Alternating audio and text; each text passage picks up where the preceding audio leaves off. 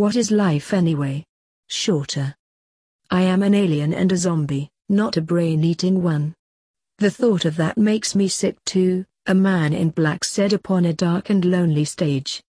I am the puppet master the necromancer who keeps him alive. A grim reaper in the empty auditorium said. I am so old it is ridiculous in spite of my youthful looks. The man on the stage said.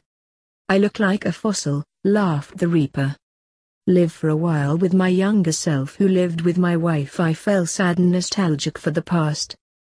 I'm him too, I'm his soul. But he doesn't know it. The Grim Reaper said. I was an emperor until I was found out to be a zombie a living dead man, the man in black said. My master Mortimer made me keep him alive he didn't want to lose his further he still doesn't.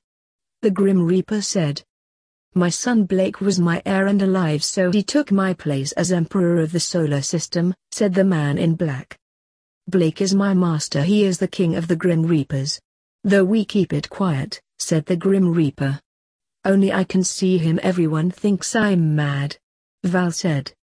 Everyone sees me. Half the people in his family are either living dead or secret reapers themselves.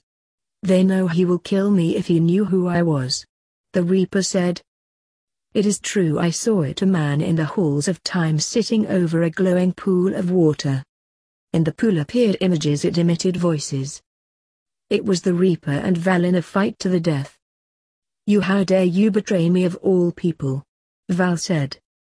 You stupid zombie why would I want to betray you? asked the Reaper. The Reaper ripped the heart out of Val's chest and at the same time Val ripped off the Reaper's head killing him too. No!